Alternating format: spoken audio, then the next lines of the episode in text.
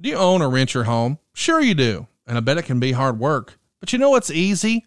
Bundling policies with Geico. Geico makes it easy to bundle your homeowners or renters insurance along with your auto policy. It's a good thing, too, because you already have so much to do around your home. Go to geico.com, get a quote, and see how much you could save. It's Geico easy. Visit geico.com today. That's geico.com. I want to give a heads up. You know, on all of my commercials for SaveWithConrad.com, you hear me say you don't need perfect credit or money out of your pocket. I say that because I want you to understand we're going to work with you right now, even if you don't qualify right now. You see, we don't believe in no at First Family Mortgage. We believe in not yet. But don't take my word on that. Check out this five star review from Nathan in Hobart, Indiana. He says, The level of personal service I received was fantastic. When I first contacted your office, I was not ready to get the best rate. Frances made a point to check with me every few months, just like she said she would during our initial call. Finally, my wife and I were ready, and the process was smooth sailing after that. Thank you all so much for saving us $300 a month and lowering our interest rate from 4.65 to 3.125. Most of all, thank you for being nice people. Everyone we dealt with was great.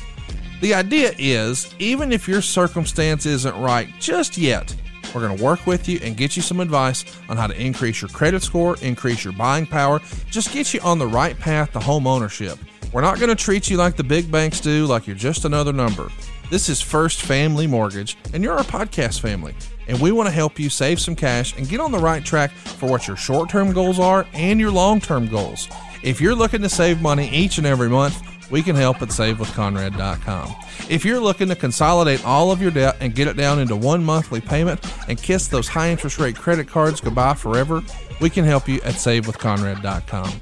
If you're looking to pay your house off faster, we can do it at savewithconrad.com. Or maybe you're just looking to buy your first home and you're not exactly sure where to start. You start at savewithconrad.com. NMLS number 65084, equal housing lender. No matter your circumstance, savewithconrad.com can help you get a plan.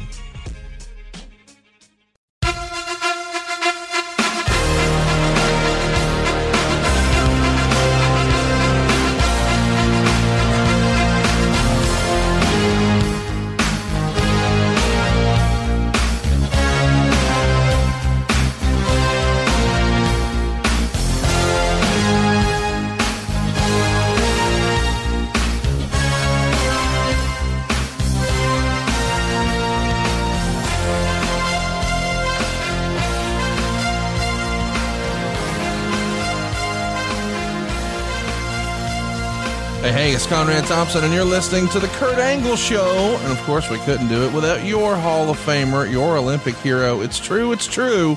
It's Kurt Angle. Kurt, how are you, man? I'm doing fantastic. How are you, Conrad? Man, I'm excited to be here with you. I'm excited to be doing this show, man. We've gotten a ton of great feedback. It seems like people Yes. are discovering this show every single week. What's been the feedback you've gotten so far, man? It's all been positive. Everybody loves it. Um, you know, they they can't wait for the next episode. So this is, you know, we're going to keep doing this. Keep plugging them out. It's going to be a lot of fun. And by the way, I uh, I want to mention that we've got some special stuff coming to adfreeshows.com very soon. Of course, you get all these shows early and ad free, including the video of what we're talking about. And we've also got quite a schedule mapped out. We recently put up a uh, a podcast poll and let you guys pick the topic. And uh, people want to hear about your rookie year, so we're going to be covering that on March 21st. So set your calendars. That's going to be one heck of a show. Today, Looking forward to it. Today, our topic is No Way Out 2001. We just passed what would have been the 20. Gosh, is this right? The 20 year anniversary? It doesn't feel like 20 years ago, does it? No, it went by very quickly. 20 years is just, you know, blink of an eye. The uh, the main event of that show, and you're even on the poster. Do you remember the first time you were on a WWF poster? Was that something that you know your family or people from your hometown were all excited about? Because it's got to be a big moment, right? To be the feature headliner on a pay per view like that. Yes, and and you know to be on that poster at No Way Out, the only superstar on the poster, that tells you the co- the company has confidence in you to sell the pay per view on your own. So they they don't just put a, you know, uh, a rising star on the poster. They they put their top stars on the poster, so it was a huge honor to be on that poster for No Way Out uh, 2001. Well, and you're here in the main event defending your WWF Championship against The Rock. It's the last stop on our way to WrestleMania X7. Uh, no Way Out 2001 happened on February 25th at the Thomas and Mack Center in Las Vegas. Did you like Vegas as a wrestling town? I know over the years it's been hit or miss as far as whether or not it's going to be sold out or will it be half a house. Do you think Vegas is a wrestling town? Yes and no. I mean, they, you know, they've, we've had some great turnouts and we have some not so great turnouts. So it's very inconsistent. So I wouldn't say it's in the top 20 uh, cities uh, that the WWE would travel to that would be their top cities, but you know, they, they do pretty well. They, they do okay. Yes, they do. And they did okay here. 590,000 bought this show on pay per view. It's the most purchased No Way Out event ever. Uh, the year prior, they only did 480,000 buys. The year after, they did 575, but this is the peak. Do you think 2001 was probably the biggest and hottest crowds you guys worked in front of consistently? Yes, it was. It was definitely the the biggest and hottest crowds. It, you know, they they um, it was a huge time in the business. It was the Attitude Era. Uh, Pay per view buys were up, TV ratings were up.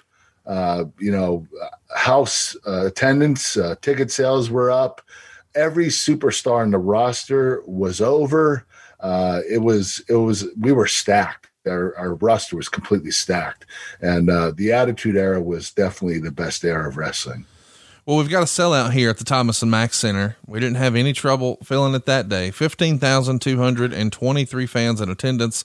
13,119 of those paid an incredible gate, nearly $684,000, plus another 130K in merchandise. And speaking of merchandise, around this same time, you're rocking a gray WWE t shirt that says, It's true, it's true.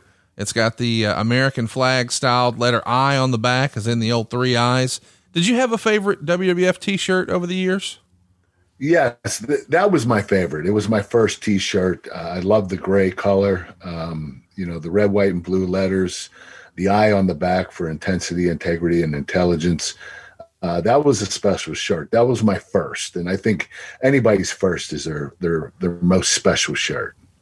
Well, we've got uh, a first shirt over at boxofgimmicks.com. It says yes, broken freaking neck, similar to the Seth Rollins style shirt Check it out right now over at boxofgimmicks.com. Let's talk about something that I found in a shoot interview on Kayfabe Commentaries. Ivory sat down with a friend of the show, Mr. Sean Oliver, and she was excited to talk about when you first came into the company. She said, All right, he's a real athlete and a real good guy. He's going to be good to all the ladies. And he was for a really long time. But then he just turned out to be another wrestler. What do you make of that comment? That's sort of a backhanded compliment, right? Yeah, yeah. I'm not sure what she meant. I, I, got along with Ivory very well, so we didn't have any problems. I'm not sure what she was talking about, uh, but I, you know, I've always respected everybody in the business, so I, I don't, I don't know what she was in, referring to. Yeah, just felt a little out of place, a little yeah, out of left field. Weird. Yeah. Uh, we're also talking about the XFL in this era. Uh, were you interested in keeping up with anything happening with the XFL? Of course, it's still owned by Vince McMahon, so I guess maybe there's a curiosity, but of course, we know it wasn't successful, and we know you at least had a passing interest in football, even trying out for the Steelers once upon a time. Where were you on the original XFL?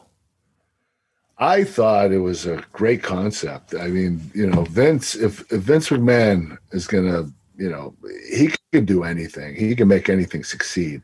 I think he had some great concepts for the the XFL for the league, and I think he had some not so great concepts. And it was a learning uh, curve. You know, uh, the first season he made a lot of mistakes, and there are a lot of things that the NFL picked up that Vince was doing. You know, camera angles and stuff like that. Uh, so he he was he was spot on with a lot of things. He just he tried to make it a little more entertaining, you know, more pro wrestling ish and I think that might have hurt a little bit. But I believe that they would, if they would have continued the second season, Vince would have succeeded. I think that um, he was going to get get it right the second time. And you know, he tried to do it last year, but the pandemic just you know there was no chance. So I believe that it could have survived if uh, they would have had a second season. Let's talk about uh, Memphis Championship Wrestling. They've got an association, of course, with the WWE, and uh, a 4,000 fan attended show is their biggest crowd they've ever had in Jonesboro, Arkansas. And you're on top working with uh, Triple H for the world title. What do you remember about this sort of loose affiliation with WWE and Memphis Championship Wrestling? Because this card has a lot of future stars on it. Jason Sensation, who we saw from the Attitude Era Spanky, who we know is going to go on to be um, Brian Kendrick, and of course the American Dragon will one day become Daniel Bryan. But I don't think the folks in Jonesboro, Arkansas, could have ever expected that when they saw it back here in 2001 it was a stacked roster, and WWE had a great relationship with Memphis Championship Wrestling. Um, that was our training grounds back in the late '90s, and uh, Vince and Jerry Lawler uh, had a great relationship, and that was kind of our stomping grounds to get ready for TV.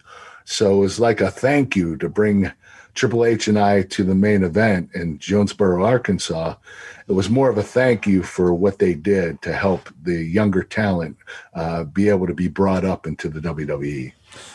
Let's talk about Lawler because he's going to make the news here. Uh, in early 2001, it becomes apparent that uh, Stacy Carter, Cat from WWE, is going to be released, and Lawler quits in protest. He's of course been the the voice of Monday Night Raw with Jim Ross for a long time. Were you surprised to, to hear that? Hey, uh, King's out. I mean, at this point, you had to have at least a, a passing relationship with him, right? Yeah, I got along very well with Jerry Lawler. Um, I think that you know he was really in love with Cat, yeah. and I think he chose her side. And you know, when you when you're doing business, I don't think you, you need to choose sides. I think you stick with your profession, keep it professional, and uh, don't let anything like that, you know, coexist. But you know, he he really loved this woman and he wanted to stand by her side and, and try to prove a point. And I'm not sure why she got let go. So I don't know what the issue was, but you know, Jerry was pretty upset, and that's when he decided to quit. Yeah, I don't think even now people have really talked about what the issue was. We just talked about it not too long ago with Jim Ross. Let's talk about something we've never talked about, though. You did a press conference on the 22nd of February promoting your new book, an autobiography that's going to come out in August, that would lead Meltzer to say, You're probably going to be a baby face by then, so they can try to sell some books. Tell me how the whole book deal came together with WWE. Well, it was kind of odd. Uh, you know, they the WWE approached me, and you know, when they asked if I wanted to do a book, I said, I haven't been in the business that long. I've, I've only been the at the time. I think I was in the business. Um, on TV eight months, and there there wasn't a lot of history with me in pro wrestling. And uh, Vince McMahon said, "Well, just talk about your Olympic career and your life." And I said, "Okay." And I find out a few weeks later that um, other people were offered a book deal and they turned it down because they didn't want to write a book yet. Uh, I think Austin was one of them. Um, you know, Undertaker might have been one of them but they they went down the line you know everybody from the top notch down and i you know i trickled down to number four or five and i said yes and uh, you know it, it, it, was a good move I, I got to talk about my life but I, I didn't have a lot of pro wrestling in it not, not a lot of history of wwe or, or anything i did in pro wrestling so it was it was really odd but you know i was I was excited. It was my first book, and I, I wanted to do it, so I went forward with it. And it took. Um, we probably worked on it with a ghostwriter for about six months. Mm. You know, hmm. we talked every day. He interviewed me, and uh, you know the, the me turning babyface. I didn't know they were going to do that. I thought I was going to stay heel. Uh, they they don't really tell you what's going to happen six months down the line. So, right. Uh, you know, while I'm doing the book, I'm thinking I'm going to be a heel when my book comes out it's not a great idea. But you know, Vince McMahon put everything in place and got me turning heel where I was wrestling Austin at SummerSlam in 2001. So it was, it was a great position for me. The only problem is my book didn't do that well because my media week got canceled. It was the week of 9 11. And when that mm. tragedy occurred, they shot everything down in New York City. Uh, no travel. Um, never had a media week. Uh, I was supposed to go the whole week long to like 40 different networks right. to promote my book, and we didn't do it at all. We, it was it was canceled. So, uh, you know, the book that picked up on sales. It did pretty well eventually, but uh, not not at first. This episode is sponsored by Blue Chew. Blue Chew is making waves and bringing more confidence to the bedroom. Blue Chew is a unique online service that delivers the same active ingredients as Viagra and Cialis, but in chewable form and at a fraction of the cost. Blue Chew's tablets combat all forms of ED and can help men gain extra confidence for when it's time to perform. Blue Chew is an online prescription service, so no visits to the doctor's office, no awkward conversations, and no waiting in line at the pharmacy. And it ships right to your door in a discreet package. The process is simple. Sign up at bluechew.com, consult with one of their licensed medical providers, and once you're approved, you'll receive your prescription within days. The best part? It's all done online. Blue Chew's licensed medical providers work with you to find the right ingredient and strength for your prescription. Don't like swallowing pills? No problems here. Blue Chew Sildenafil and Tadalafil are chewable. That's right, chewable tablets. Blue Chew's tablets are made in the USA and they prepare and ship direct, so it's cheaper than a pharmacy. So if you could benefit from extra confidence when it's time to perform, visit bluechew.com for more details and important safety information. And we've got a special deal for our listeners. Try Blue Chew free when you use our special promo code ANGLE at checkout. Just pay $5 shipping. That's bluechew.com and the promo code is ANGLE to receive your first month for free. We thank Blue Chew for sponsoring this podcast. Do you think you'll ever want to write a second book?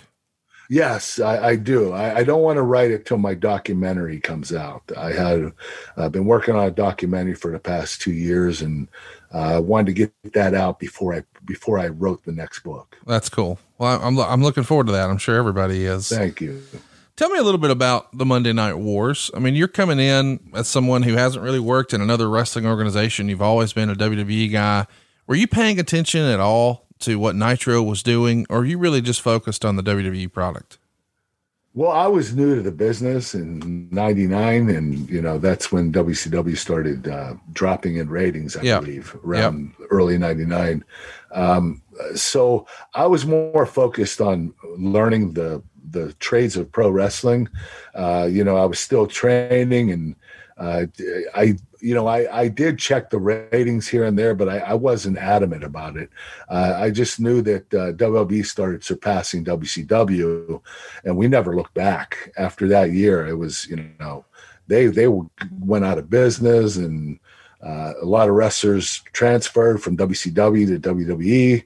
Uh, so it was it was a crazy time in wrestling. Uh, you know, you had people uh, jumping ship earlier before it closed down, and you had people that waited till uh, the the company closed, WCW closed before they came to WWE. Let's talk a little bit about the build to this No Way Out show. Uh, on the January 25th edition of SmackDown, Mr. McMahon was not happy with you, Kurt. He says to get your red, white, and blue derriere out to the ring, you show up and say there's something you want to get off your chest, and uh, you do the big tease that You've wanted to tell him this for a long time, but you're excited you finally get to tell it to him to his face. Quote, You don't know how long I've been waiting to say this, but Vince McMahon, I respect you. And then you saluted Mr. McMahon and then you asked him to forgive you. This is some great stuff, but Mr. McMahon is not happy with you. He asked you to put your title on the line that night against Kane. Is this whole segment also from the brain of, of Mr. Brian Gewirtz? Yeah, I I believe so. It was uh, you know, he he wrote all of my stuff and you know, Vince Vince allowed him the right for him as well. Not all the time. Vince usually said what he wanted to say, but uh, Brian, you know, structured it and put it together. It was a nice piece of business, and you know, uh, having that promo, it was hilarious. you know, uh, kissing Vince McMahon's ass and him, uh, you know, chastising me and criticizing me of being a bad boy and uh, you know ha- making me wrestle the red, big red machine. So it was it was it was a cool segment. It really was. You have some great lines in here too. You say that Kane was WWF champion for about 12 seconds, but I still respect him. and I have a lot of fans who are burn victims. Anyway, Uh, Kane throws you around. Great stuff. Uh, Michael Cole on commentary puts over that you're coming off the best year of any WWE rookie talent. Eventually, uh, Rikishi and Haku destroy Kane, and you escape with the cheap heel win. How was working with Kane here in 2001? It was great. One of the best big guys I've ever worked with. He he had a knack for you know what he did in the ring. He was incredible. He great athlete for his size, and he uh, him and Undertaker were the two best big guys I've ever gotten in the ring with. They they weren't heavy on their feet. They were light. They they jumped for you when you would give them a, a suplex. Um, they they weren't very difficult to work with. They were very easy to work with, and that that that's a, a you know that's a huge compliment to anyone that that's that size in the business. Let's talk a little bit about SmackDown on February 1st. The main event is supposed to be you versus The Rock, but Triple H gets in the main event, so now it's a three way. Um, did you enjoy three way matches as a whole? Uh, I've heard a lot of guys say that they're sometimes a bit of a cluster. They can be a cluster. Uh, you have to really plan them well. The timing has to be almost perfect because you have, you know, you're usually only wrestling one person and the other one's down selling. So you're all, you know, rotating in and out. And, uh, you know, you have to remember which spot you're doing and who's coming in the ring next to break up the count. And then you continue a spot with that person while the other one's selling. Uh, it's, it's a bit confusing. So you have to be really mentally sharp for that kind of match. Let's talk about the uh, February 5th Raw. You're in a tag match with The Rock against Triple H and Stone Cold. While you're looking for The Rock backstage, you run into Essa Rios and congratulate him on still being employed by the company. What a great line that was. I know. God bless me. you eventually find The Rock and you tell him if he keeps his head on straight tonight, you'll talk to Mr. McMahon and maybe even get him another number one contendership match Rock shakes your hand and agrees, and then tells you he's going to take your title sooner or later. And when you're getting in the ring, the steps fall apart. Uh, your balance is good, so you barely flinch and you get in the ring, but literally the top half just falls over. Uh, fortunately, Trish hadn't stepped on that part yet, and uh, you win the match for your team with a chair shot to Triple H's head. Do you remember this uh, step situation that night? It seems kind of random. Yes, I got lucky. I, I, didn't take a dive. I uh, I got through without uh, unharmed. So, you know, sometimes malfunctions occur uh, in and outside of the ring. You just have to be ready for anything. Let's talk about working against Triple H and Stone Cold. I think a lot of fans look back at this 2001 era and think that could have been one of the great tag teams. And for whatever reason, they never had a, a super sustained run. Of course, they did briefly win the tag titles, and people still talk about that tag match with Benoit and Jericho. What do you think of them as a tag team? Could that have worked? Yeah, I think it would have. This, you know, and you have to remember they're they're the top stars in the company. That's right. So they're being utilized in the main event week in and week out. And when you're when you're being utilized as a top talent, it gets old after a while. So you have to give them a rest from the top and bring other upcoming guys to the top and maybe have them tagged with each other and do a different program. So they're not always wrestling for the world title. They're wrestling for the tag team titles or the United States Championship or the Intercontinental Championship. Uh, you have to change it up. Yeah, it's the only way to create new stars. And you know, if you have uh, the same guy at the top all the time for five years in a row and they're main eventing every pay per view, it's going to get old and you, you got to be careful with that. Let's talk about something that you did that was a little, uh, out of the norm. On the February 8th SmackDown, you get to do commentary on the main event between Big Show and The Rock. The winner is going to get a title shot against you at No Way Out. How'd you like being on commentary? Was that a chance for you to get out of your comfort zone or not something you really enjoyed? I I was okay at it. I you know I I was never interested in commentary, but you know if I had to do it, I could do it. I you know I would get by. You know, I, I would say you know C average. I wasn't that that articulate at commentary. I was better at doing promos and pre tapes, uh, but um, I could do it if you needed me to. Big Show winds up attacking you here, and you hit him with several chair shots. Ultimately, The Rock wins and now he's got a shot at you at the uh, No Way Out show, which we're going to cover in a moment. Uh, you have a match on uh, on Sunday Night Heat a few days later. Your main event against Essa Rios after accusing him of stealing your shirt and selling it for tequila. Of course, you win, but it sets up a tag match the next night on Raw. Essa Rios picks a partner, and wouldn't you know it, it's Big Show. And you team with Raven, and Raven would pin Essa Rios, but Big Show tells you that your ass is his, and that's pretty much it for the Big Show feud. But this seems kind of random. Raven and Essa Rios getting involved here. What do you remember about this? I think what they were trying to do is they they wanted to continue the program with Essa and I, Essa Rios, um, to have a match on on Heat, which the WWE champion is never on Heat, but right. uh, they they wanted to do you know they wanted a good rating that week, so uh, they they planned the match and you know I I wrestled Essa and uh, you know it was it was a cool program. It was you know, very creative the way, you know, they had me talk about Essa and uh, that he, you know, stole uh, whatever from me and uh, got, got uh, for tequila. I forget what it was. What, what did I say? Yeah, it was tequila. I think that was the yeah. idea. What, what did he, what did he get? What did he sell for it? Uh, it was a t-shirt. Yeah. Yeah. Okay, it was a T-shirt. I thought it was my gold medal. uh, my memory's bad. Uh, but it was it was a cool program. It was something that Brian Gewirtz writ, wrote, and uh, they wanted me to have a match with Essa Rios, and uh, I was happy to do it. And you know, the the the tag match with uh, Raven and Essa was uh, to elevate those guys um, because you know we were Big Show and I were both WWE champions, and we were at the top, and they did these tag matches to kind of elevate some of the lower upcoming talent. The February 15th SmackDown, the show is curiously without a Kurt Angle appearance until the main event, which is The Rock and Triple H. You run out and hit The Rock with the world title, but then Stone Cold starts attacking you. Then Benoit comes out, and it's a pretty cool visual where you put The Rock in the ankle lock facing Stone Cold, who's in the crippler crossface. Uh, this has got to be, you know, some of the best time ever for SmackDown. I mean, I know that people still talk about the SmackDown run a few years later, but SmackDown was really coming to, into its own here, was it not?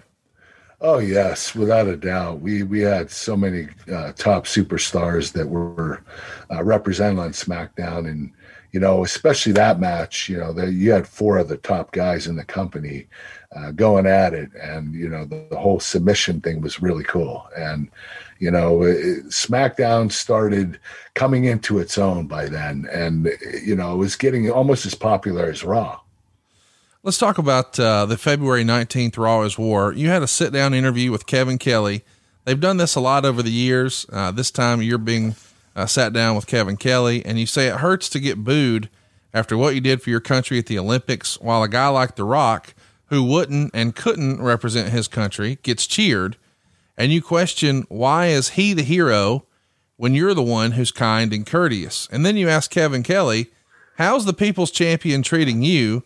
Has your son asked you what a hermaphrodite is? Of course, famously, The Rock started to refer to Kevin Kelly as Hermie and a hermaphrodite. Uh, Google that, or maybe don't if you're not sure. um, but this is great stuff, super entertaining, and you're getting to show the depth of your character, for lack of a better phrase, right? Yeah, I was, you know, my character back then was manipulation. Right. And I, I would use words to uh, hold people up and hold them accountable. And uh, they were always honest words. They were truthful. Uh, they just, you know, uh, you you take it for granted when you know someone uh, puts you down or says something. But I uh, was I was very creative in causing manipulation. It was one of the things that I did best as a heel. I, I like the uh, the line that you say. Everyone expects WrestleMania to be Rock versus Stone Cold, but I've made a whole career out of proving people wrong, and I'm going to beat the Rock at No Way Out. This is a nice way to sell the pay per view, I think. Yes, without a doubt. That promo was from Brian Gewirtz, and it was on. Uh, couldn't have said it any better. It was a great setup for the match, and uh, you know, it, it, gave people some hope that I might end up winning. In the main event on Raw, you're teaming with Benoit against The Rock and Stone Cold. You enter, do the pose, and uh, do the fireworks. Uh, Benoit winds up taking a, a, rock bottom and a pin, but you catch a stunner that night. What's the trick to taking uh, a Stone Cold stunner the right way? You have to time it. It's it's a it's not a hard move to take. You know, Austin grabs your head and sits on on his butt, and when you go down, you have to, you know, hit your chin off his shoulder and jump up real fast and take a next T plunge onto the mat. It's uh, it's a lot of fun to take. Uh, there are guys that do it a lot better. There are guys that do it a lot worse, but um, for the most part, it's a safe move and it's very effective. Pardon the interruption. I hope you're enjoying the Kurt Angle Show. Did you know that there's an official store for the podcast? It's called boxofgimmicks.com. It's where you can find shirts, hoodies, coffee mugs, and more all related to The Kurt Angle Show. It is one of the best ways to support the podcast, so check out boxofgimmicks.com. And thank you for listening to The Kurt Angle Show. Let's talk about the SmackDown, the Go Home SmackDown. It's February 22nd. You open the show wearing your tracksuit and um, you uh, have the belt hung over your shoulder and uh, you start your pose like like your friends Edge and Christian. I know what you're thinking and then you do a southern drawl. Uh, duh, grab your camera, honey. That damn picture is going to be worth something. The last time Kurt Angle stands in the ring on SmackDown, WWF champion, it's going to be a genuine collector's item. A Did genuine you, collector's item. Did you practice this Southern drawl that day? I had to. I never talked Southern before, and I had to practice it over and over again. Yes. I, I didn't want to make an ass out of myself, but I did anyway because, you know, I I'm not very good at it, but um, I, I I threw it out there. I I'm, I'm not shy by any means. I'll do whatever it takes to make the crowd laugh and or annoy them. I, I was very annoying as a as a heel, so um, that was my um, that was my strength as a heel. I was very annoying to the fans. I liked uh, the rest of the promo too. You, you acknowledge The Rock has been saying the countdown is on, like until he's champion. And you say, well, thank you, Casey Kasem. And if you don't get the reference, he's a famous radio DJ who used to do the countdown for years and years of whatever was the top of the charts. And then we, we hear something from you you don't say very often in this era. You said the word ass on TV. TikTok my ass uh, which I guess is uh, showing that you've got a little hardened edge. You're taking things seriously here. yes, I was uh, showing that I was pissed off. Yes, and uh, you know, uh, even though I was very proper in my language, um, you know, I broke that uh, that promise that I wouldn't swear because I always say I don't swear. Uh, so I was being, uh, you know, uh, I guess the word is. Uh, uh, what's it called when you say something and do the other? yeah. Um, I can't remember. well, you're even going to make fun of the Rock's new song "Pie," and you ask, "What the freaking heck is that?" Uh, you, you, I know you Kansas City fans are into the Rock, so of course they like uh, the Rock. You guys are the same people who worship George Brett, who was a famous baseball player, and you referred to him as a well-known cheater and hemorrhoid sufferer that is just classic, silly, old school, great stuff. yeah. Uh, George Brett, uh, he did commercials for hemorrhoid uh, medicine, right? And so I, I came up with that uh, before I did the promo, and uh, you know, it, it, was it was one of the funniest things I said. Uh, you know, I I know the Kansas City uh, fans knew what I was talking about, but a lot of people might not know what I was speaking about. Well, I loved it. And I also like that you can't help yourself. You say, you know, when he's singing about pie, he's not talking about a bacon pan and flour. I assure you of that, which is just tremendous. yes, he was talking about the girl's private part. I don't know what I expected here today, but that just exceeded all expectations. Um, okay, let's talk about how you're going to part tray, uh, part ways with Trish Stratus here, uh, because you say you don't want The Rock to have any excuses this Sunday, but we get some really memorable segments out of that pairing. We also get to see Team ECK, Edge, Christian, and Kurt backstage They're preparing for the main event. The main event here is going to be those three taking on Kane, The Rock, and The Undertaker in a six man. What was it like being a part of a six man team with Edge and Christian? Oh, those guys were great. They're they're some of the best uh, technicians and wrestlers in the world. They've they've always uh, had incredibly strong matches, and they have great presence. They're enthusiastic, uh, very creative. Uh, it was a lot of fun working with them, especially doing our pre-tapes. We had a lot of fun. We we made a lot of funny jokes, and uh, you know, it, it, again, we were we were funny, but we were annoying, and you know, we were playing the heel really well, and uh, we had great chemistry together. Let's get to the event itself. You show up to No Way Out in a limousine and you say you're not worried about The Rock. He should be worried about beating you after the beating you gave him. You didn't show up in limousines back in the day a lot. It felt like this was usually reserved for Mr. McMahon or the NWO or something like that. What'd you think of that creative? The champ shows up in a limo. I think they wanted me to look like a bigger star. Um, you know, uh, the company gets me a limo and I drive up with the limo and uh, you know it was just status uh, show that the WWE champion drives in a limo. Yeah, I think that was the point they were trying to make. Uh, the Rock's pre-match interview is really simple. He says the countdown to the end of your reign uh, as champion is over, and we all remember you did the old TikTok my ass. And here's how uh, Meltzer broke down the match: the two traded suplexes Rock got the sharpshooter on, and Angle sold it great, getting to the ropes. Angle also used an ankle lock as his new submission. Rock sold the ankle, taking a bump over the top rope. And this may be the first use of the ankle lock in a televised match by Kurt Angle. We couldn't find other examples of it. Uh, who do you remember coming up with the idea to use the ankle lock as a finishing maneuver? Well, it was me. I was, you know, being a shooter and you know, having the history I did, uh, I wanted to come up with a submission hold that I could start using. And, uh, you know, I, I knew that Ken Shamrock used the ankle lock and uh, he was gone doing MMA. And I figured I might as well take that.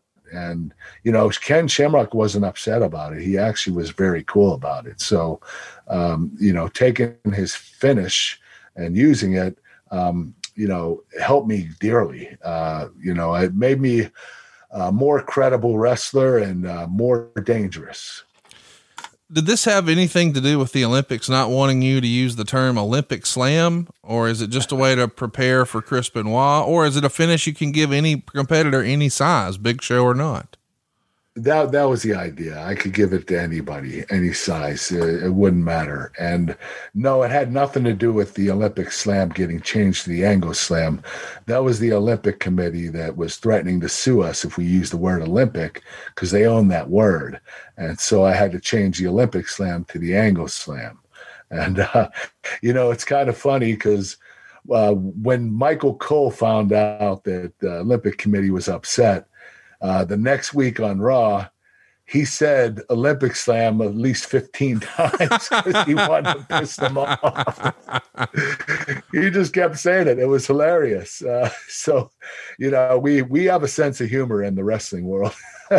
yeah, that feels like a Vince McMahonism too. I'll show you. Uh, s- settle an old debate. I feel like fans online argue this sometimes. Did you call it the ankle lock or the angle lock? The fans would call it the angle lock. I say I call it the ankle lock because I didn't want to take away from Ken Shamrock. That's the the word he the word he used was ankle. I wanted to continue with that out of respect for Ken. Very cool. I didn't want to make it my own. Yeah. There's a moment here where the rock is crawling to the ropes, but you pull him away and dial up the intensity. You're slamming Rock's leg into the mat and screaming at him tap out, you son of a bitch. I'll break your fucking leg. Uh, and the WWE network even bleeps this part out today. But man, you were in the moment at that moment, were you not? Yes, I was. And, uh, you know, as a wrestler, I, I like to show real emotion. So I do get myself riled up in the matches and uh, I try to portray the way I should be feeling at the time. And, uh, you know, Rock is, uh, was a great person to do it with because he sold better than anybody. And uh, you know that that moment right there was crazy because uh, you know, thank God it was on pay per view. Um, if it was on TV, network TV, or cable, I would have gotten a lot of heat for that. but uh, it being on pay per view made it a little more acceptable of saying the F word on TV. But uh, you know, the WWE Network does block it out uh, when they air the match now. Psst. Hey, what if I had a secret where you could pay off your credit cards? You could pay off your car. You could even retire 13 years earlier. It's not a secret, baby. It's savewithconrad.com. Come on. Ask Toby in Edmond, Oklahoma. He left us a five star review and wrote Conrad's team was able to do everything I hoped for. They helped me reduce my mortgage term by 13 years. Think about that, folks. 13 years. Now, there's 12 house payments, of course, in a year. Duh. And if you're doing 13 years, that's 156 payments. You know what your mortgage payment is. Multiply it in your calculator by 156. That's how much old Toby saved. Not only that, he wrote, they paid off my car, my credit cards, and dropped my interest rate significantly. So let's recap. If you could go ahead and pay your house off 13 years faster, and oh, by the way, pay your car off with a greater tax deduction and a cheaper interest rate, and get rid of your credit cards and their high interest rates and get a greater tax deduction there, and also reduce your overall interest rate, how do you lose? You don't. This is a win win win situation, and that's what we believe in at SaveWithConrad.com. And oh, by the way, if you have a car loan, if you have credit card debt, not only is the interest rate higher than what you'd be paying if you went to SaveWithConrad.com, it's not tax deductible. You get to write off your mortgage interest. You don't get to write off that interest on your car. You can't write off interest on your credit cards, but you can on your mortgage. So why wouldn't you get a better rate on your mortgage?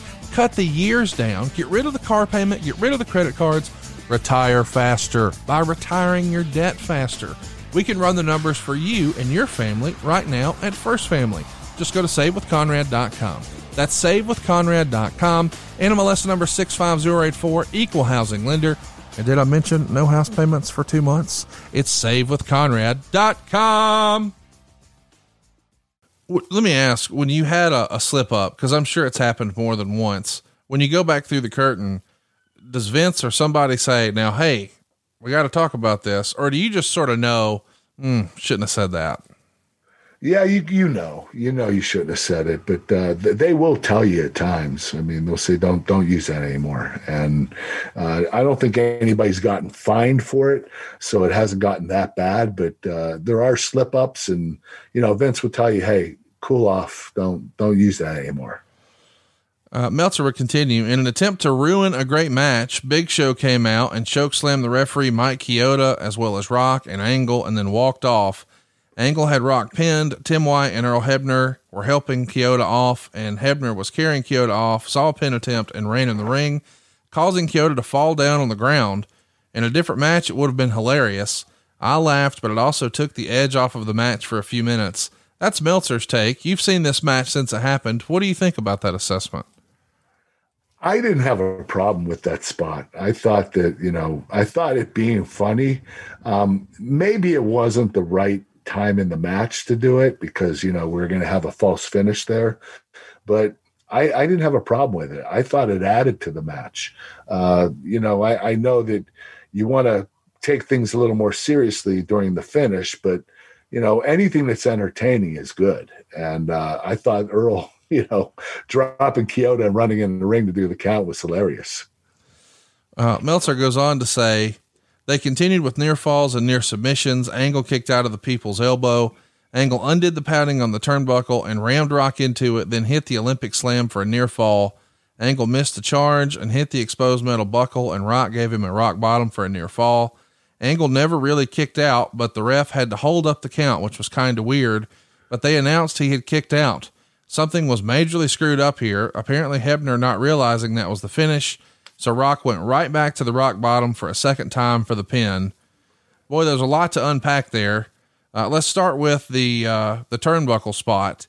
Uh, Jim Ross famously told us that that was a hallmark of Pat Patterson. He liked to use that in a lot of finishes. Was Pat Patterson the agent for this match? Yes, Pat Patterson was the agent, and who's his idea to, to take the turnbuckle off. Um, you know, Pat was so clever with different spots and uh, making the match more meaningful. He he was the best agent I've ever worked with. Tell me about the finish. Um, supposedly, Hebner didn't realize that was the finish and didn't want to count three. What do you remember happening here? Why was this a snafu? Well, you know, I distinctly remember that um, Earl probably thought that was the first rock bottom. I believe we hit a rock bottom in, earlier in the match, and Earl forgot. Mm. So the finish was supposed to be the second rock bottom, and Earl thought the second one was the first. I got you. So that's why he hesitated on the count. And I mean, Dwayne the Rock was pissed. He he he picked me up, rock bottom me, and told Earl and looked him in the eye and said, "Count the motherfucking finish." He's pissed. Earl's goodness. gonna get it when we get back to Gorilla, and uh, you know, but Dwayne, he was mad at the time, and when he got backstage, he he cooled and he he didn't really yell at Earl or anything. It, we all make mistakes. Sure, things like this happen. So you just have to move forward and continue on with the match. And that's what Rock did. He took the initiative to rock bottom me again and and you know get the win. So um, you know that that's an experienced wrestler. No doubt. Let's um let's remind everybody that the match goes 16 minutes 54 seconds. Meltzer loved the match. He gave it uh, four and a quarter stars. He probably would have liked it a little better without Big Show and and without the uh, the little miscommunication on the finish. What do you think of the match when it was all said and done? I love the match. this match transcended me from, um, you know, the funny, goofy Kurt Angle to a more serious competitor. This is when I started using more offense because as a heel, you bump and sell, you bump, feed, and sell, and you don't get much offense in. Uh, this match, I was I got a lot more offense. I I started transitioning into the wrestling machine. Do you think, uh, or what do you think of The Rock as an in ring performer? We know what he is as an overall entertainer, but once the bell rang, how was The Rock? Dwayne was awesome. He he uh, he was such a great athlete. He he was always a step ahead and uh, you know, his athleticism really came out in the ring, and his biggest asset is selling. Um, you know, a lot of people think he oversells, and th- that's why he does it. He oversells because he wants everybody at home, every fan in the arena, 20,000 people, he wants that little girl at the top of the rafter to see his selling, his face. So he makes it visible to everybody and he oversells. That's the way you're supposed to do it in pro wrestling. A lot of people undersell. Dwayne had it. Another guy that had it was Vince McMahon. He had the facials, you know, he just, uh, you're fired, you know, and, uh, you know, he would do his weird faces and stuff. And, um, he, he got it too, because Vince always told us the money's here. Right. This is where you sell tickets right here that you know you you got to show emotion. You got to show when you're angry or scared or or hurt. And uh, those two were the best at it. Let's talk about the rock here for a moment. He uh, he becomes the record breaking six time wwf champion. Of course that's gone on to be broken now but at the time only hulk hogan and bret hart had done that before.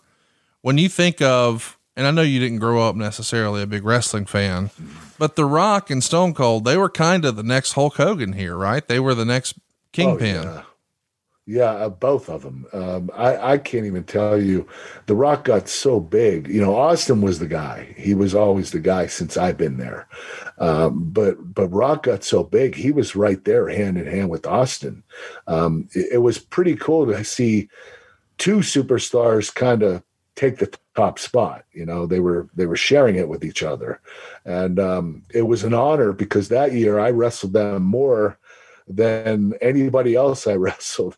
I was it was Rock or Austin, whether it was TV or house shows or pay per views. I, I I wrestled them quite a bit in 2001. Let's talk a little bit about what happens when you come back through the curtain. We've talked before about your WrestleMania match with Shawn Michaels When you come back through the curtain at a big pay per view like this, the biggest no way out ever, what's Gorilla look like? Is Vince there on headset? Does he greet you with a big hug? Are you hearing from anyone? What's that like? Well, for a match of that caliber, they usually there are a bunch of people waiting in the gorilla. I think it's uh, more of a tradition um, to wrap the show, the main event you get back there and everybody's standing and they clap. And uh, especially if it's a great match. And we had a great match that night. I knew it the rock knew it. The, the only problem was the finish. Um, you know which is not a good thing to say because you mess up the finish you pretty much screw up the whole match. Right. But it did affect it somewhat but not so much. I, I think that you know you know dwayne hitting the finish again and getting a three count uh, was the best thing he could do at the time, and and it was the one thing that had to be done. So uh, I thought the match was fantastic. Are the big wrestling companies leaving you without that extreme fix? If so, adfreeshows.com is the place to be. Last week, we had another event with the guys from the ad free exclusive show. That was extreme with Blue Meanie and Joel Gertner our members got to sit with two ECW mainstays for more than just a two minute hello, asking them questions about their monthly podcast. Take a listen as Blue Meanie shares more insight on the infamous mass transit situation.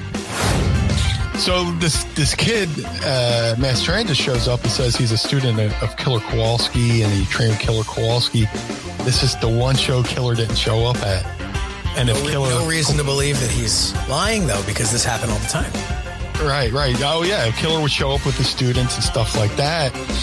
So the one time Killer Kowalski doesn't show up, this kid shows up and goes, "Hey, I was trained by Killer Kowalski." If Killer Kowalski had been there, he could have said, "Oh, this is bullshit," you know, and you know things could have been averted. And the crisis was not averted, and Blue Meanie goes on to tell you why.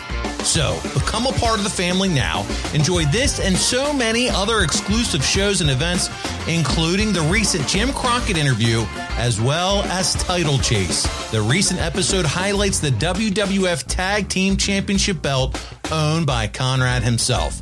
So make the decision to sign up today and join the fastest growing wrestling community over at adfreeshows.com.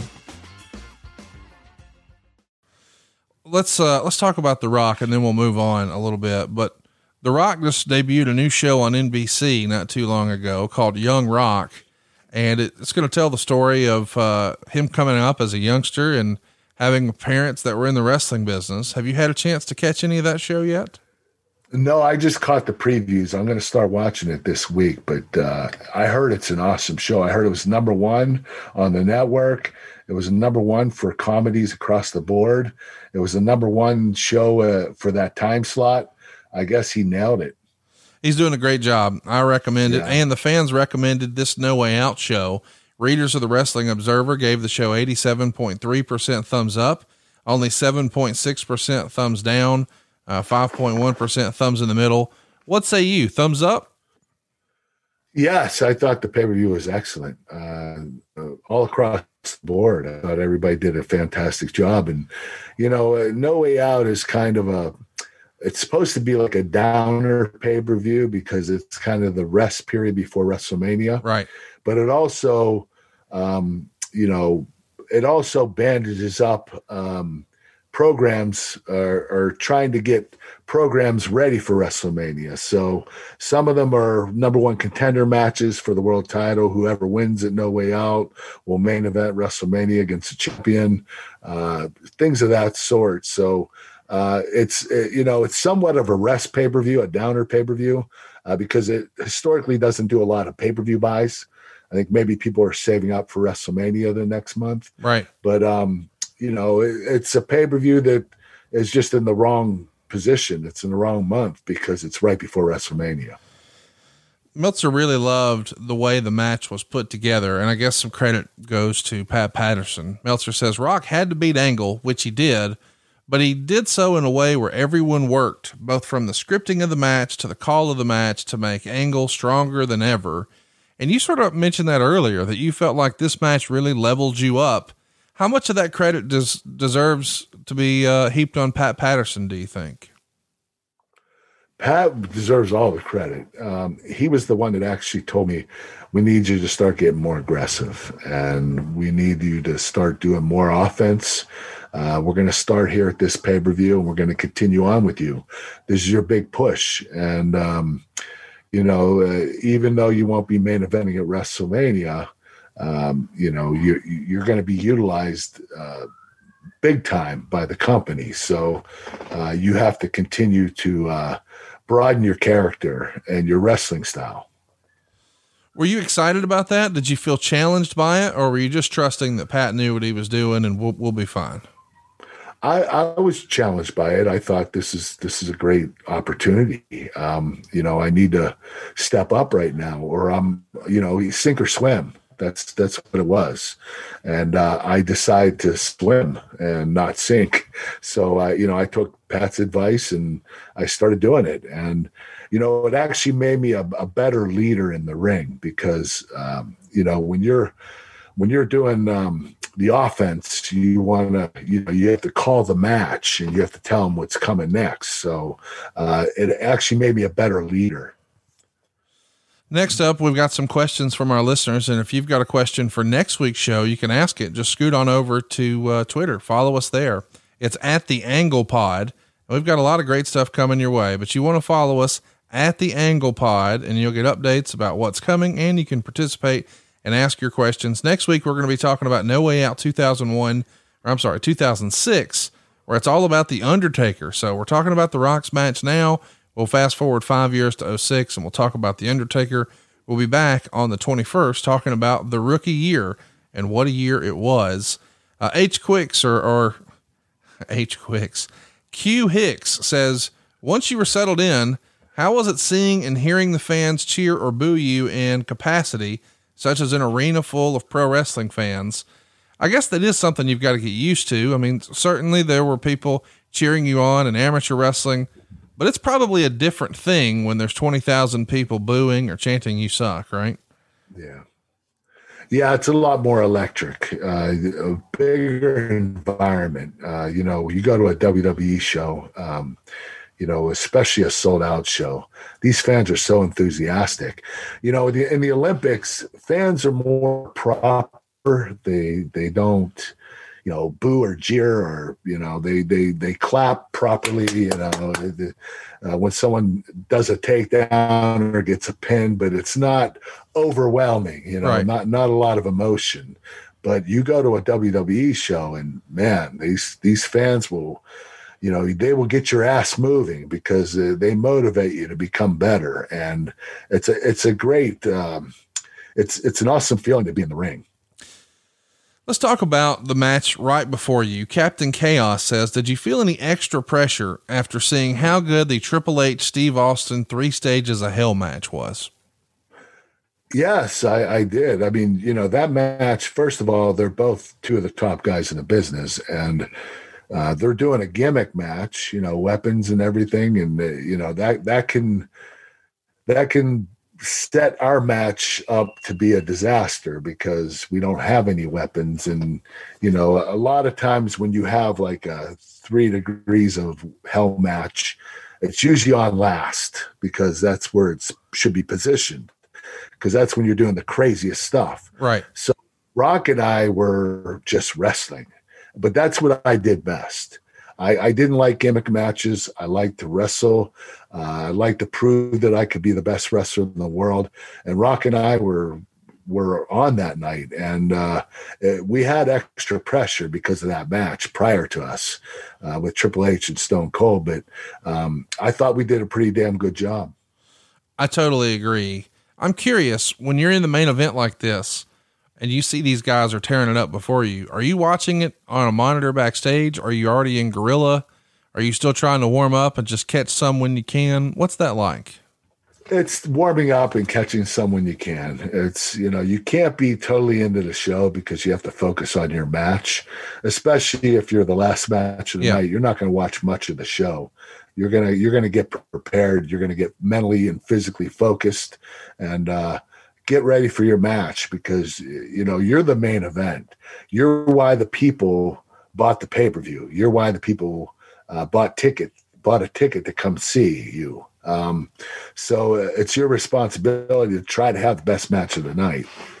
So when you're uh, sort of trying to gauge how they're doing and you can't really watch, you're just listening to the crowd and you hear them roar and you know, oh, they're really hitting, right? Yes, yes, you could tell by the crowd reaction. Uh, they they they they say it all, and uh, you know the, that match had a huge reaction from the crowd, and the the fans were all over that match. So we knew that we had a big uh, assignment ahead of us.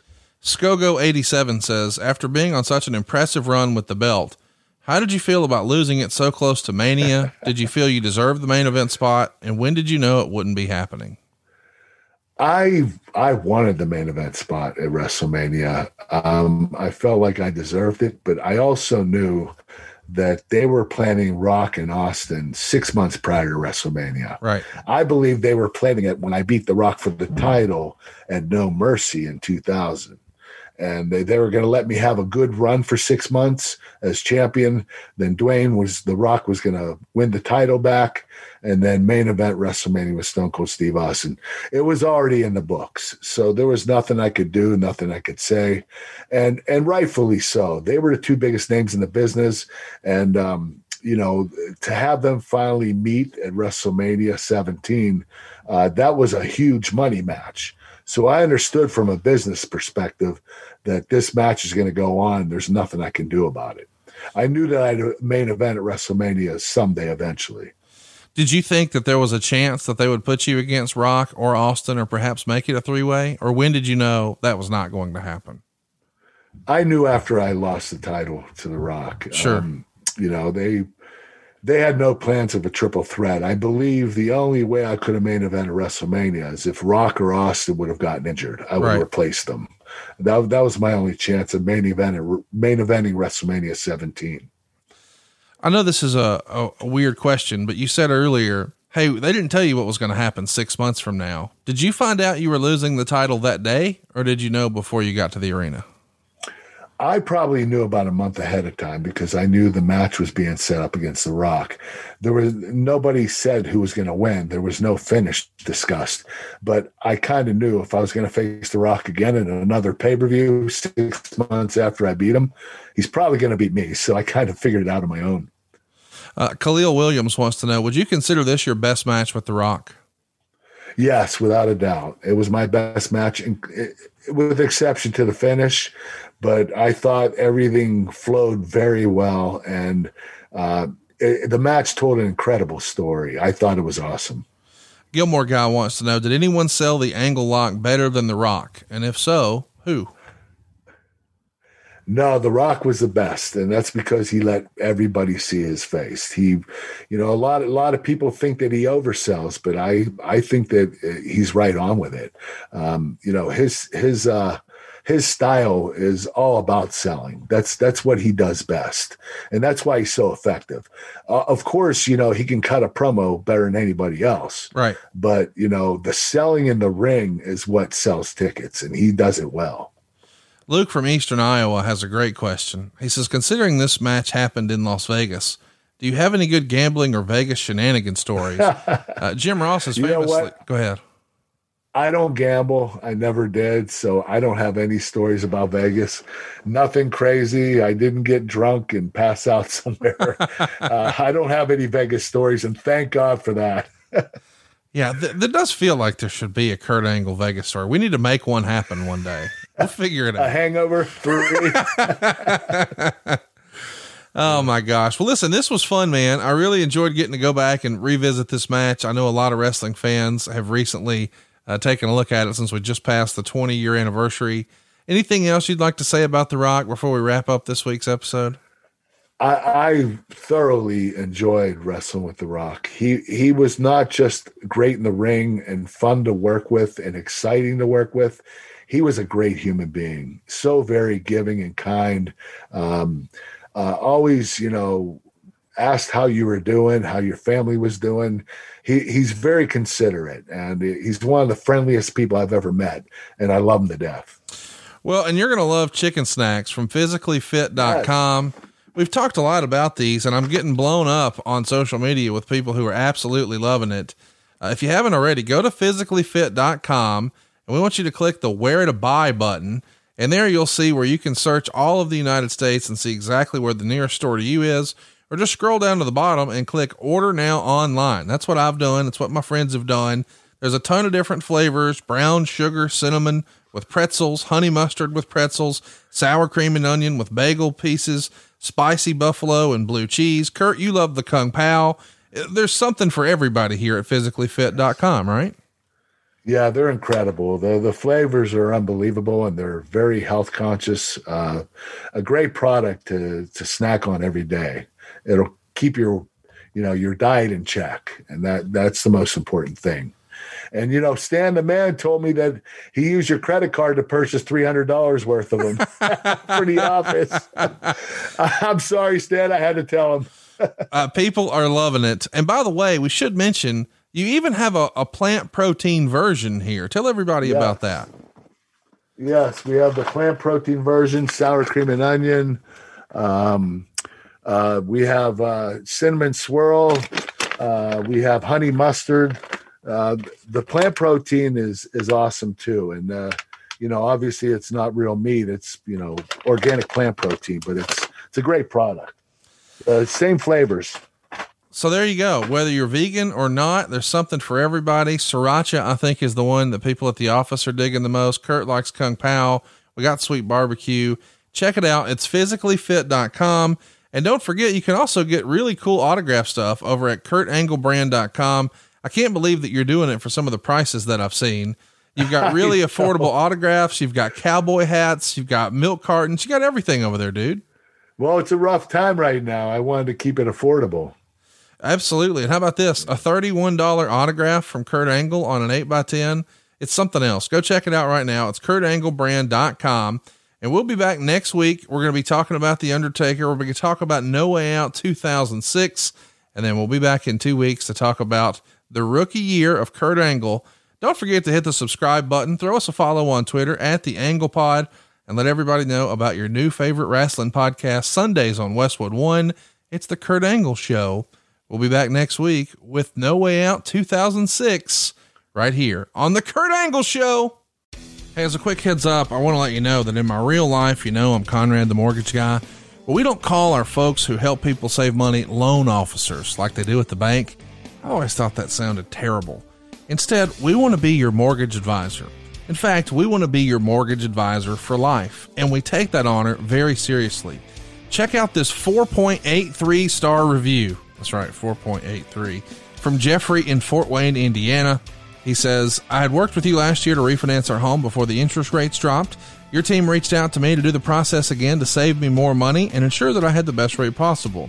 I've never been treated as just another person on the to do list. Even after I was done doing business, they were still looking to see that I was in the best financial place possible. We're going to go ahead and take a look at your whole financial situation and see if we can improve it. Maybe you've got equity in your house and you've got some high interest rate credit cards. We've probably got some mathematical solutions to get you out of debt faster and with cheaper monthly payments. Maybe we take a look at your current homeowner's insurance and realize, hey, uh, that might be kind of high. You might need another quote. Maybe we're going to make sure that you filed homestead on your house to make sure you've got the best deal on your property taxes. Whatever your circumstance is, if it's home related, we're going to try to take a look and find a way to get you the best deal possible. Just like they say on old WWE programming, then, now, and forever. You know, it's like they used to say, because when you're safe with Conrad, you're safe with Conrad for life. No, seriously, we want to help you save some cash, and we want to do it today at savewithconrad.com. NMLS number 65084, equal housing lender. You don't need perfect credit. You don't need money out of your pocket, and you can skip your next two house payments.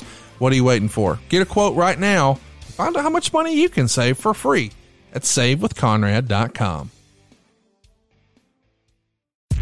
John brings his skewed sense of humor. Jeff brings tips to cut strokes off your next round. Together, it's those weekend golf guys. They'll pay a lot of money to PXG and Titleist and Callaway and on and on and on, right? How many yards do you think you're going to pick up with that extra driver? I think I can get an extra 5 to 10. What if I give you 15 to 20? you pay me more. Jeff Smith right? teaches on the sliding scale. those weekend golf guys, the podcast, part of the Bleav Network. Just search B L E A V on YouTube or wherever you listen.